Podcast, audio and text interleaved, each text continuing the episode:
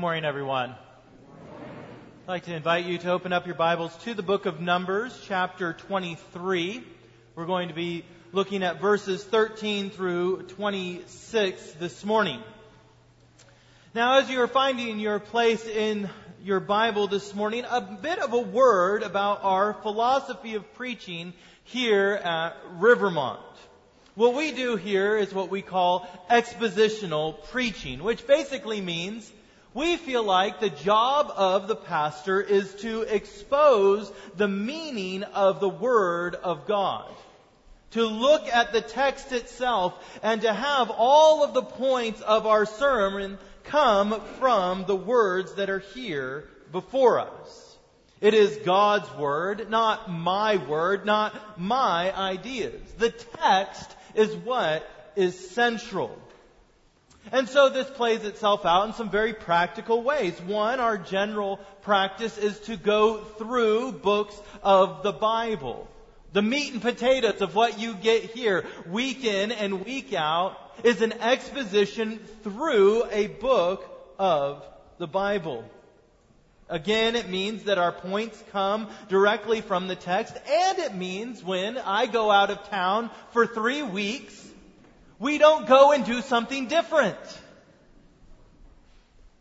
The other pastors here are just as capable of opening up God's Word and exposing the truth that is there. And so we don't jump around, but we stick to the same message. As we've gone through the book of Numbers, we've seen that the Lord is capable of speaking through many different people. He has spoken through Moses. He has spoken through Balaam. He even spoke through Balaam's donkey. And so, as we come to God's Word this morning, realize that what is central is not the person delivering the message. What is central is the message itself. God's Word to God's people. Let us now turn our attention to God's Word. Numbers chapter 23, starting in verse 13. And Balak said to him, Please come with me to another place from which you may see them. You shall see only a fraction of them and shall not see them all. Then curse them for me from there. And he took him to the field of Zophim, to the top of Pisgah and built seven altars and offered a bull and a ram on each altar. Balaam said to Balak, Stand here beside your burnt offering while I meet the Lord over there. And the Lord met Balaam and put a word in his mouth and said, Return to Balak, and thus shall you speak. And he came to him, and behold, he was standing beside his burnt offering, and the princes of Moab with him. And Balak said to him, what has the Lord spoken? And Balaam took up his discourse and said, Rise, Balak, and hear. Give word to me, O son of Zippor. God is not a man that he should lie, or a son of man that he should change his mind. Has he said, and will he not do it? Or has he spoken, and will he not fulfill it? Behold, I received a command to bless. He has blessed and I cannot revoke it. He has not beheld misfortune in Jacob, nor has he seen trouble in Israel. The Lord their God is with them, and the shout of a king is among them. God brings them out of Egypt, and is for them like the horns of the wild ox. For there is no enchantment against Jacob, no divination against Israel. Now it shall be said of Jacob and Israel, what has God wrought? Behold, a people. As a lioness, it raises up, and as a lion, it lifts itself. It does not lie down until it has devoured the prey and drank the blood of the slain.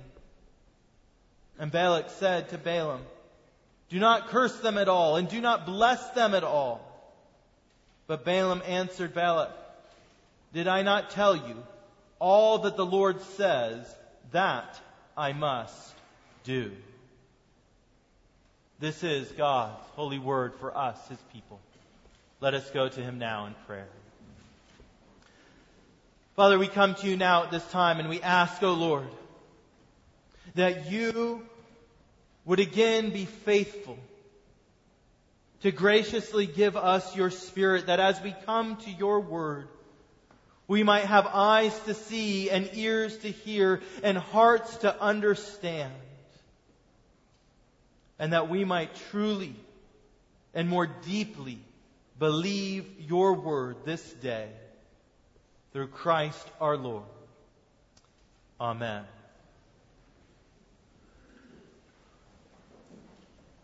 Is the church dying? I think that many of us have bought into the idea that Christianity in general is on the decline.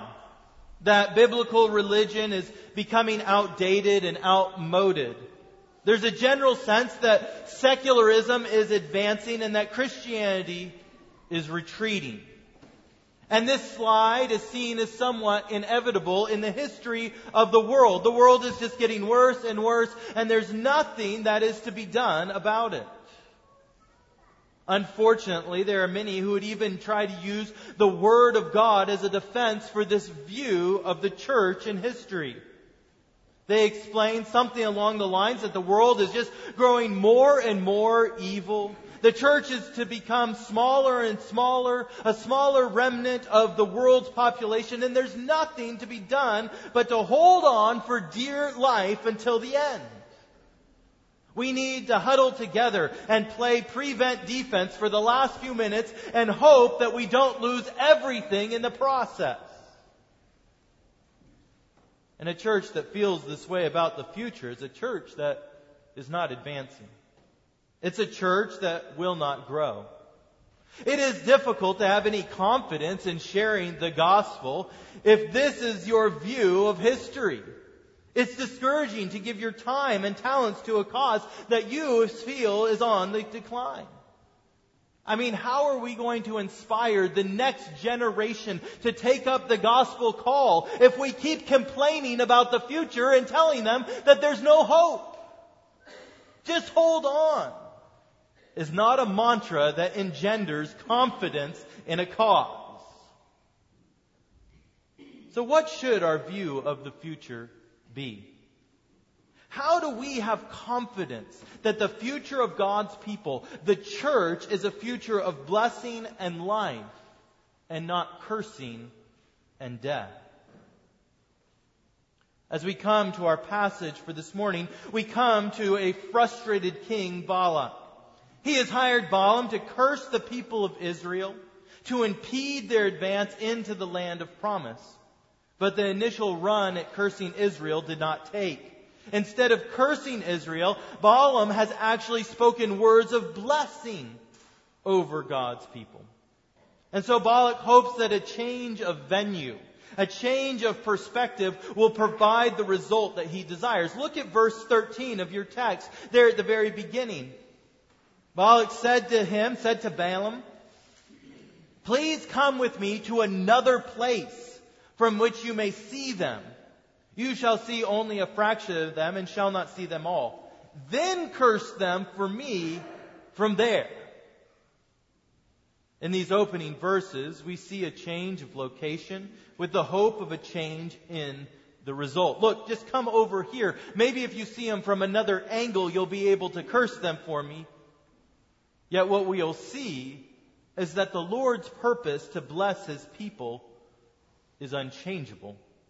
There is fixed in the ordinances of God an immutable decree that his people will receive good and not evil. They will receive life and salvation. They will come into the land of promise and they will possess an inheritance in the land of Canaan.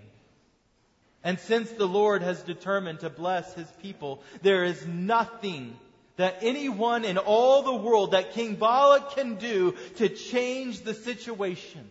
There is nothing that the prophet Balaam can say to overrule the word of God. The Lord's blessing of his people is unchangeable. Now, this past week, while I was on vacation, I went with my three younger children to one of those children's museums. It was in Greenville, South Carolina. And while we were in line to buy our tickets, I heard a frustrated mother say something that I think that we all have heard before, or maybe even said ourselves. She threatened her two young misbehaving daughters. If you don't stop this, we're gonna go back home right now. I know that we have all felt like saying this at some point. Look, I'm trying to bless you. We're trying to do something fun here. I am going to give you good. But if you don't stop misbehaving, then we're going to have to go home. As we've gone through the book of Numbers, we've seen plenty of opportunities for the Lord to get frustrated with the behavior of Israel. They're grumblers, they're rebels, they're ever changing their allegiances. Sure, God wanted to bless Israel with the land of Canaan, but they proved themselves unworthy of this blessing. And we might expect that he would look at Israel and say, hey, if you keep acting this way, we're going back to Egypt. You can forget about milk and honey. You can forget about manna. You can forget about water from the rock. Find your own way home. Yet that is not God's response to Israel's ever changing character. Yes, there are consequences for sin. And yet these consequences never negate God's purpose to bless Israel. Look at verse 19 and see the words the Lord has given to Balaam to speak. God is not man that he should lie, or a son of man that he should change his mind.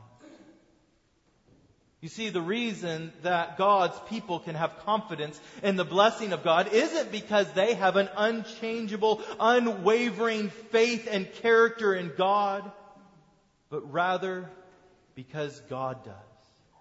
You see the contrast that is being made between God and man? Man lies. Man changes his mind. But God is not like that. God never changes his mind. His character is unchangeable. And therefore they can have confidence in their blessing. We read in James 1:17, "Do not be deceived, my beloved brothers. Every good and every perfect gift is from above, coming down from the Father of lights." Now what's the foundation of that? That every good and perfect gift comes from God, that every blessing comes from God. Listen, with whom there is no variation or shadow due to change. What is the ground and the hope that the people of Israel will be blessed? The unchangeable nature of God. There is no variation. There's no shadow of turning. He is not a son of man that he should change his mind. We grumble, we complain, we change our tastes and our opinions daily. So how do we have hope or confidence that God will bless us as people? How can we have any confidence that the future of such a rebellious people is one of blessing? If I take an honest look at my life and evaluate my motivations and desires, my words and my actions, I realize that my character does not deserve blessing. Nevertheless, the character which guarantees the blessing of God's people is not our character. The character that guarantees our blessing is God's character. It is God's goodness. It is His mercy. It is His holiness and righteousness that guarantees our future will be blessed and not cursed. Is this not what the Lord meant when He said through the prophet Malachi? For I, the Lord, do not change. Therefore you, O children of Jacob, are not consumed. The ground and hope of future blessing is not the ever changing character of man, but the never changing character of God. Now, just as the character of God does not change, we also see in our text for this morning that the Word of God also does not change. Look at the second half of verse 19 into verse 20. There we read, Has he said, and will he not do it? Or has he spoken, and will he not fulfill it? Behold, I received a command to bless. He has blessed, and I cannot revoke it. First, we saw that God does not change. He is what He is. He is what He will always be. God does not grow. He doesn't learn. He doesn't change His mind because He is perfect, and you can't improve on perfect. And therefore, just as He does not change, neither does His Word. If He has said that He will bless His people, there is nothing that can change that word of promise. He said it and He will do it. He has spoken and He will fulfill it. Psalm 89 reflects this truth. The Lord says in this psalm, I will not violate my covenant or alter the word that went forth from my lips. Once for all I have sworn by my holiness, I will not lie. In the book, The Day America Told the Truth, it was reported that 91% of Americans routinely lie about what they consider trivial matters. 36% said that they routinely lied about important matters. And no one knows how many people lie to those who are taking a survey. So who knows what these numbers actually are? 86% say they, lay, they lie regularly to their parents, 75% to friends, 73% to siblings, 69% of people in America lie to spouses. We lie all the time. But not so with the Lord. No matter what Balak offered to the Lord, no matter, no matter how many sacrifices he made, no matter the change of location, no matter the gold given, the word of the Lord stands forever. If God has made a promise, He will fulfill it. And what was the promise that was made concerning, concerning the people of Israel? We'll read in Genesis 17 God's word to Abraham, the father of Israel. The Lord says, I will establish my covenant between me and you and your offspring after you throughout their generations for an everlasting covenant to be God to you and to your offspring after you. And I will give to you and to your offspring after you the land of your sojourning, all the land of Canaan, for an everlasting possession, and I will be their God. Oh, Balak, what are you thinking? The word of the Lord has gone out from his mouth. There is no overcoming it. There is no denying it. The Lord has sworn to be the God of Israel and to give them the land of Canaan. And if God has said it, He will do it. And to you, Christian, as the sons of Abraham, adopted into the family of God through faith in Christ, these unchangeable covenant promises are made to you as well. For the church is the assembly of God's people. We are Israel. And his promise has not changed. It has not lessened. In reality, it has only grown more gracious. For the church has not only been promised the land of Canaan, but we have been promised the entire world through the covenant with Abraham fulfilled in Christ.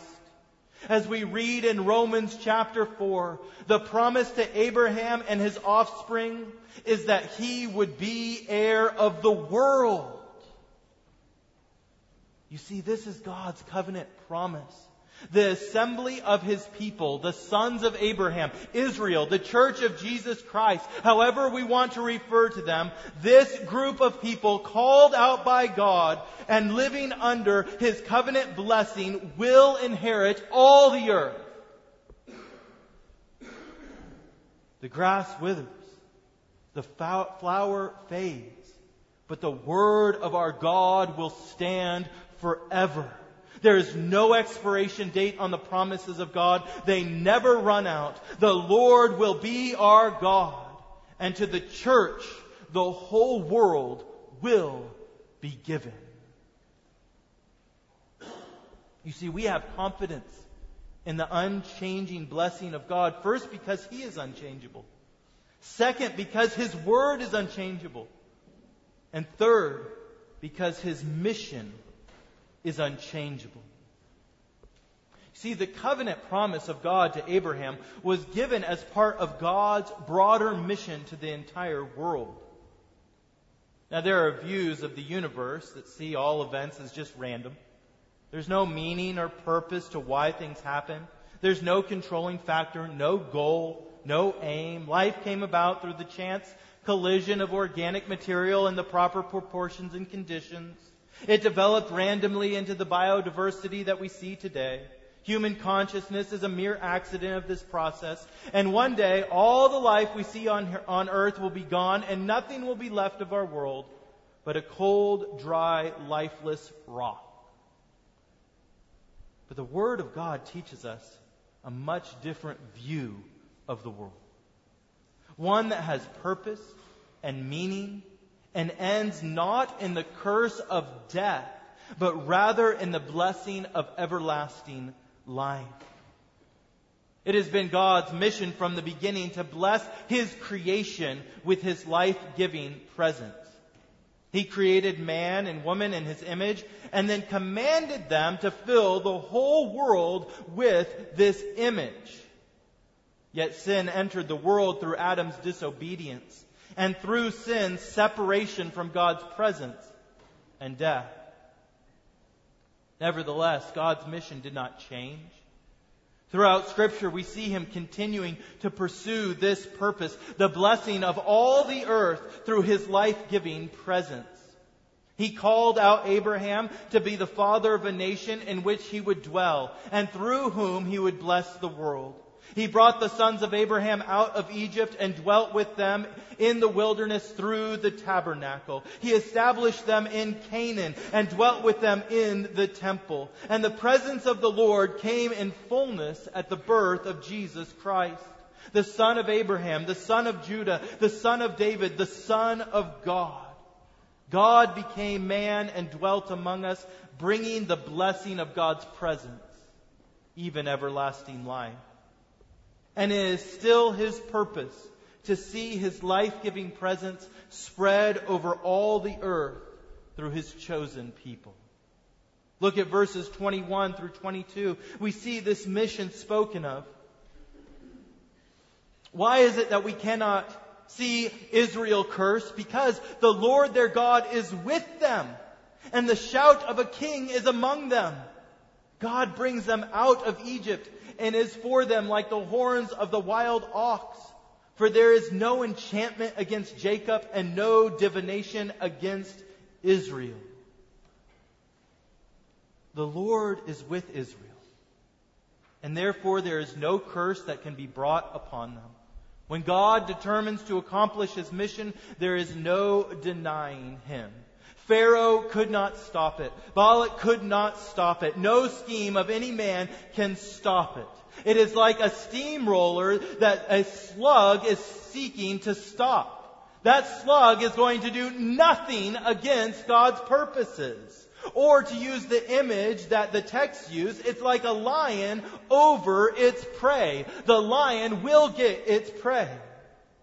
For the counsel of the Lord stands forever the plans of his heart to all generations.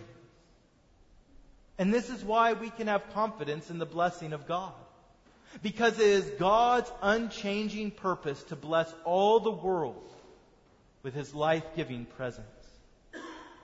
This second attempt to curse Israel is no more successful than the first because God's blessing of Israel is part of his unchanging mission to bless the world.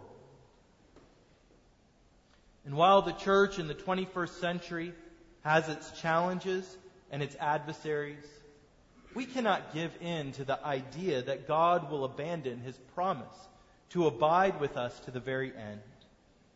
To bless and to prosper the mission of spreading his presence to all the ends of the earth through the proclamation of the gospel of Jesus Christ.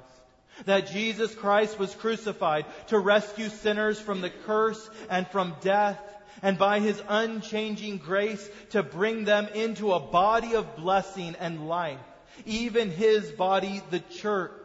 It is His purpose to bring sons and daughters from every tongue, tribe, and nation and to adopt them into the family of Abraham that He might be their God and the God of their children and He might give to them the whole earth filled with His presence. For He makes an unchanging promise that the knowledge of the glory of the Lord will cover the earth as the waters cover the sea. He makes a promise that He will never leave us nor forsake us. He makes a promise that the gates of hell will not prevail over us. He makes a promise that He will bring all of His children safely home and will dwell with them forever. And so despite what you might think about the church, it is not in decline, for it is growing throughout all the world. And while we might see the Western church as struggling currently. The church in Asia and Africa and South America is expanding rapidly. Reports are coming from China that the underground church numbers in the millions. In Indonesia, the highest Muslim population country in the world, a gospel movement is occurring that is bringing thousands to Christ. Do you know that mission experts estimate that more Muslims have been converted to Christianity since the events of 9-11 than in all the 1400 years prior to 9-11? God will not go back on His promise. The future of the church is victory. The mission of God will be accomplished. And one day every knee will bow and every tongue will confess that Jesus Christ is Lord. And until that time, of course, we will face Balaks, those in power who would see the people of God cursed. But take heart, Christian. Christ has overcome the world. Be not afraid. Be not discouraged in your gospel witness. Do not despair that all is for nothing. For the unchangeable God has given us an unchangeable world, word considering his unchangeable mission that the whole world belongs to Christ.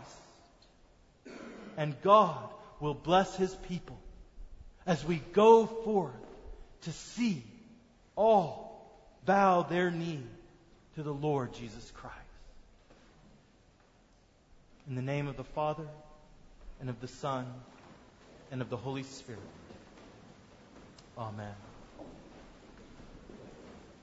Father, we come to you now at this time, and we confess that so often we are fearful of the world, we are fearful of consequences, we are changing in our dedication to you. We pray, Lord, that you would hearten us to this mission, knowing that it will be accomplished, that the name of Christ will be lifted high, for all the world belongs to him. We pray, Father, that you would give us confidence as we go forth to spread the message of your gospel in whatever part of this world that you have placed us for your honor and glory. Amen.